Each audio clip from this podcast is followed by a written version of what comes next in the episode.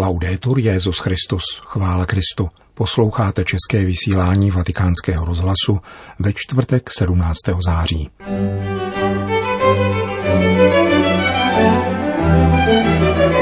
Nemějme strach z utrpení, pán nese kříž s námi, píše papež František nemohoucím a nemocným kněžím do Lombardie. Svatý otec se příští týden obrátí se zvláštním poselstvím k plenárnímu zasedání Organizace spojených národů. Nová encyklika, nazvaná Fratelli Tutti, bude zveřejněna 4. října. To jsou hlavní témata našeho dnešního pořadu, kterým provází Milan Glázer. Zprávy vatikánského rozhlasu. Vatikán, Lombardie. Papež František zaslal list účastníkům nemocných a nemohoucích kněží regionu Lombardie do Mariánské svatyně v Caravaggio poblíž Bergama. Výroční pout pořádala letos již po šesté italská národní jednota pro přepravu nemocných do Lourdes a jiných poutních svatyň.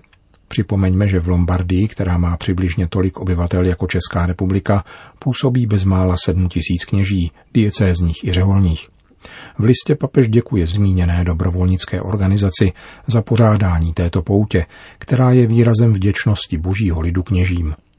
Vám, drazí spolubratři, kteří prožíváte čas stáří a hořkost nemohoucnosti, chci poděkovat, píše Petrův nástupce. Děkuji za svědectví věrné lásky k Bohu a k církvi. Díky za tiché zvěstování Evangelia. Díky vám, protože tvoříte živou paměť, z níž církev čerpá při tvorbě svojí budoucnosti. V posledních měsících, pokračuje papež František, jsme všichni zakoušeli restrikce. Dny prožívané v omezeném prostoru se zdály nekonečné a jednotvárné – Nedostávala se nám náklonost našich drahých a přátel, strach z nákazy odrážel vratkost naší existence. Vlastně jsme všichni zakoušeli to, co někteří z vás, stejně jako mnozí jiní seniori, zakoušejí denně. Doufám, že nám tato doba pomůže pochopit, že mnohem spíše než obsazovat prostory je zapotřebí nemarnit čas, který je nám dán. Kéž nám pomůže vnímat krásu setkání s druhými a uzdravit se z viru soběstačnosti. Nezapomeňme na tuto lekci. V té nejhorší chvíli, pokračoval papež citací z meditace pronesené při mimořádné březnové pobožnosti Urbí et Orbí, přeplněné ohlušujícím tichem a bezútěšnou prázdnotou, mnozí takřka spontánně pozvedli pohled k nebi. Může to být s milostí boží očišťující zkušenost – také pro náš kněžský život může být křehkost, řečeno slovy proroka Malachiáše, jako oheň, kterým se taví, jako rostlina valchářů, jež nás pozvednutím k Bohu tříbí a posvěcuje. Nemějme strach z utrpení, pán nese kříž spolu s námi. Drazí bratři, obrací se papež k nemocným a starým kněžím v regionu Lombardie, svěřuj každého z vás, paně Marie, v modlitbě k matce kněží vzpomínám na ty kněze, kteří zemřeli v důsledku této virózy a na všechny, kdo jsou v rekonvalescenci. Ze srdce vám žehnám a prosím, nezapomeňte se modlit za mne. Končí list nesoucí datum 13. srpna. Vatikán. Papež František zašle do OSN zvláštní poselství. Jak potvrdil vatikánský mluvčí Mateo Bruni, svatý otec jej odešle v písemné podobě po 22. září a bude čteno během High Level Week, probíhajícím v rámci 75. plenárního zasedání této organizace v New Yorku. Během prezentace zasedání 15. září generální sekretář OSN Antonio Guterres zopakoval apel na globální klid zbraní, formulovaný v souvislosti s koronavirovou pandemií již letos v březnu. Mezi hlavními tématy tohoto plenárního fóra OSN jmenoval klimatickou otázku. Podle jeho slov vysoká koncentrace skleníkových plynů přinesla letos nejteplejší léto, jaké kdy bylo zaznamenáno. Schromáždění se bude nevyhnutelně zabývat také dopadem pandemie. Guterres jmenoval především posílení zdravotních systémů, podporu rozvoje, rovnou distribuci léčby a vakcín a přípravu na silný restart ve smyslu agendy 2030 a pařížských dohod. Prezidentem plenárního zasedání OSN byl tentokrát zvolen turecký velvyslanec Volkan Boskir.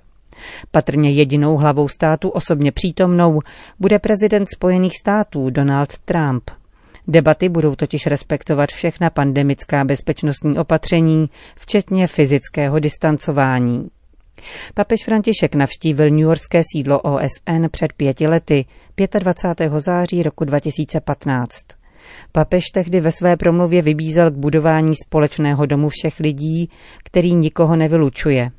A takový dům, jak zdůraznil, musí být stavěn také na porozumění určité posvátnosti stvořené přírody, což vyžaduje, pokračoval, vyšší stupeň moudrosti, která akceptuje transcendenci, zříká se budování všemohoucí elity a chápe, že plný smysl individuálního i kolektivního života spočívá v nezištné službě druhým a v rozvážném a úctivém užívání stvoření k obecnému dobru. Vatikán. V některých zemích probíhá diskuse o názvu nového papežského dokumentu encyklice Fratelli Tutti a jeho překladu do různých jazyků. Každá encyklika v sobě nese univerzální poselství a přeje si promlouvat k srdci každého člověka. Domnívá se ediční ředitel Vatikánského úřadu pro komunikaci Andrea Tornieli. Text nové encykliky bude zveřejněn v neděli 4. října na liturgickou památku svatého Františka z Asízy, oznámilo tiskové středisko svatého stolce. Fratelli Tutti, italský název, který papež zvolil pro tuto novou encykliku věnovanou bratrství a sociálnímu přátelství, jak čteme v podtitulku, zůstane neměný ve všech jazycích, do kterých se dokument bude překládat, pokračuje Andrea Tornieli. Jak známo, první slova nového okružního listu se inspirují výrokem světce z Asízy, jehož jméno papež František přijal. Zatímco katolíci očekávají obsah dokumentu, který Petru v nástupce podepíše v sobotu 3. října nad Františkovým hrobem, rozproudila se debata o zatím jediném dostupném údaji, tedy titulu encykliky a jeho významu. Jedná se o citaci z Františkových napomenutí. Pohleďme, bratři všichni, na dobrého pastýře, který podstoupil utrpení kříže, aby zachránil své ovce. Uvádí Torněli zdroj z františkánských pramenů a vysvětluje. Vzhledem k doslovnému uvedení výroku jej papež samozřejmě nijak nepozměnil, nicméně bylo by absurdní domnívat se, že se za ním skrývá jakýkoliv úmysl vyloučit z adresátů poselství více než polovinu populace, tedy ženy. Naopak, zdůrazňuje Andrea Tornieli. Papež zvolil slova Františka z Asízy jako východisko k reflexi o bratrství a sociální náklonosti, na kterému velmi záleží a s níž se zamýšlí obrátit na všechny sestry a bratry, muže a ženy dobré vůle, obývající tuto zemi. A to začlenujícím, nikoli vyřazujícím stylem. Prožíváme dobu poznamenanou válkami, chudobou, migrací, klimatickými změnami, hospodářskou krizí, pandemií. Uznat, že jsme bratři a sestry, rozpoznat bratra či sestru v člověku, jehož potkáváme, a v případě křesťanů odhalovat v trpícím Ježíšovu tvář, je způsob, jak potvrdit nezadatelnou důstojnost každého člověka, stvořeného podle boží podoby. Současně si tak můžeme připomenout, že nynější obtíže nevyřešíme sami, či v protikladu jedních proti druhým, severu proti jihu, bohatých proti chudým, anebo budeme-li odděleni jakoukoliv jinou vyřazující rozdílností, soudí italský novinář. V březnu tohoto roku za vrcholící pandemie se římský biskup modlil za spásu všech lidí na prázdném náměstí svatého Petra, které byčoval déšť. Spočíval na něm bolestný pohled ukřižovaného z kostela svatého Marcela a láskyplný pohled Pany Marie Salus Populí Romání. Bouří spadly masky o něch stereotypů, jimiž jsme zastírali svoje ego ve stále snaze o vlastní imič, řekl tehdy František. A znovu byla odkryta ona požehnaná sounáležitost, od níž se nelze odtrhnout, sounáležitost bratří. Ústředním tématem papežského listu bude tato požehnaná sounáležitost, která z nás činí bratry a sestry. Bratrství a sociální přátelství, uvedené v podtitulu, označují vztah, který se nastoluje mezi lidmi, jež nepojí pokrevní pouta a který se projevuje přívětivostí, pomocí a velkorysostí ve chvíli nouze. Není to zaujatý cit, protože nehledí na rozdílnosti a příslušnost. Z toho důvodu není možné přeslechnout všeobecné a výrazné poselství slov bratři všichni, či je podrobit dílčímu výkladu, uzavírá Andrea Tornieli, ediční ředitel Vatikánského úřadu pro komunikaci. Jižní Korea. Znepokojení nad koncepcí antidiskriminačního zákona diskutovaného v jihokorejském parlamentu vyjádřili tamní biskupové. Komplementárnost a život, to je skutečná rovnost, konstatují k návrhu, který otevírá cestu k jednopohlavním manželstvím. Antidiskriminační zákon předložila 29. července Jihokorejská strana spravedlnosti. Biskup Lee z bioetického výboru jeho korejských katolíků zdůraznil, že návrh zákona by neměl přehlížet zvláštní význam a roli lásky mezi mužem a ženou a význam rodinného společenství. V prohlášení vydaném jménem biskupské konference vybídl, aby zvláštní hodnota manželství, které je zcela zásadní pro přivádění lidských bytostí na svět a jejich výchovu k vlastní důstojnosti, nebyla přehlížena nebo ignorována ve jménu nediskriminování. Navrhovaný zákon by také neměl porušovat práva dětí. Šíření umělých oplodnění, selektivních abortů, genetických manipulací a také adopce homosexuálními a podobnými páry totiž tato práva narušovat mohou, stojí v prohlášení. Biskup Lí dále s odkazem na encykliku Amoris Leticia podotýká, že církev vystupuje proti veškerým formám diskriminace základních lidských práv – ať už sociálních či kulturních, souvisejících s pohlavím, rasou, barvou pleti, sociálním statutem, jazykem či náboženstvím. Zákon se nicméně mine svým posláním, pokud bude podlamovat antropologické základy manželství a rodinného společenství a měl by tedy být napsán formou přijatelnou základním zdravým rozumem a ve prospěch společného dobra lidské společnosti čteme v poselství jeho korejských biskupů k návrhu antidiskriminačního zákona. Káhira.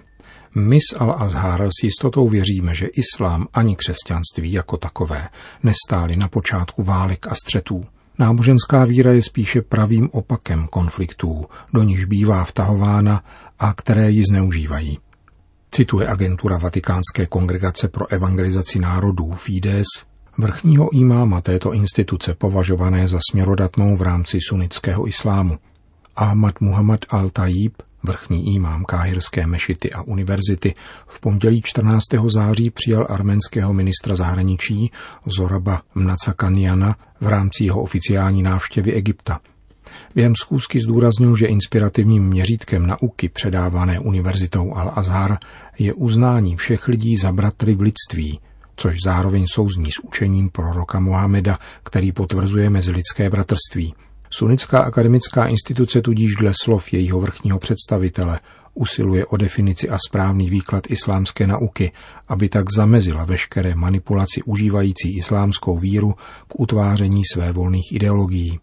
Arménský ministr v souvislosti s přípravou encykliky papeže Františka Fratelli Tutti o bratrství a sociálním přátelství poukázal na společné prohlášení o mezilidském bratrství, které imám Al-Tajib a římský biskup podepsali v Abu Dhabi loni v únoru. Obě strany poté naznačily možnost posílení akademické spolupráce a kulturní výměny mezi arménskými univerzitami a teologicko-kulturním centrem sunnického islámu. Představitel arménské vlády se při oficiální návštěvě Egyptské arabské republiky setkal rovněž s hlavou státu, prezidentem Abdelem Fatahem al-Sisim a pravoslavným kopským patriarchou Tavadrosem II. Při schůzkách, které rámuje rostoucí napětí mezi Egyptem a Tureckem v souvislosti s blízkovýchodním scénářem, připomenul velkorysost a pohostinnost, s nimiž v minulosti Egypt přijímal příslušníky arménského národa, z jejichž komunit se v průběhu dějin stali egyptští občané, chovající úctu k nové vlasti.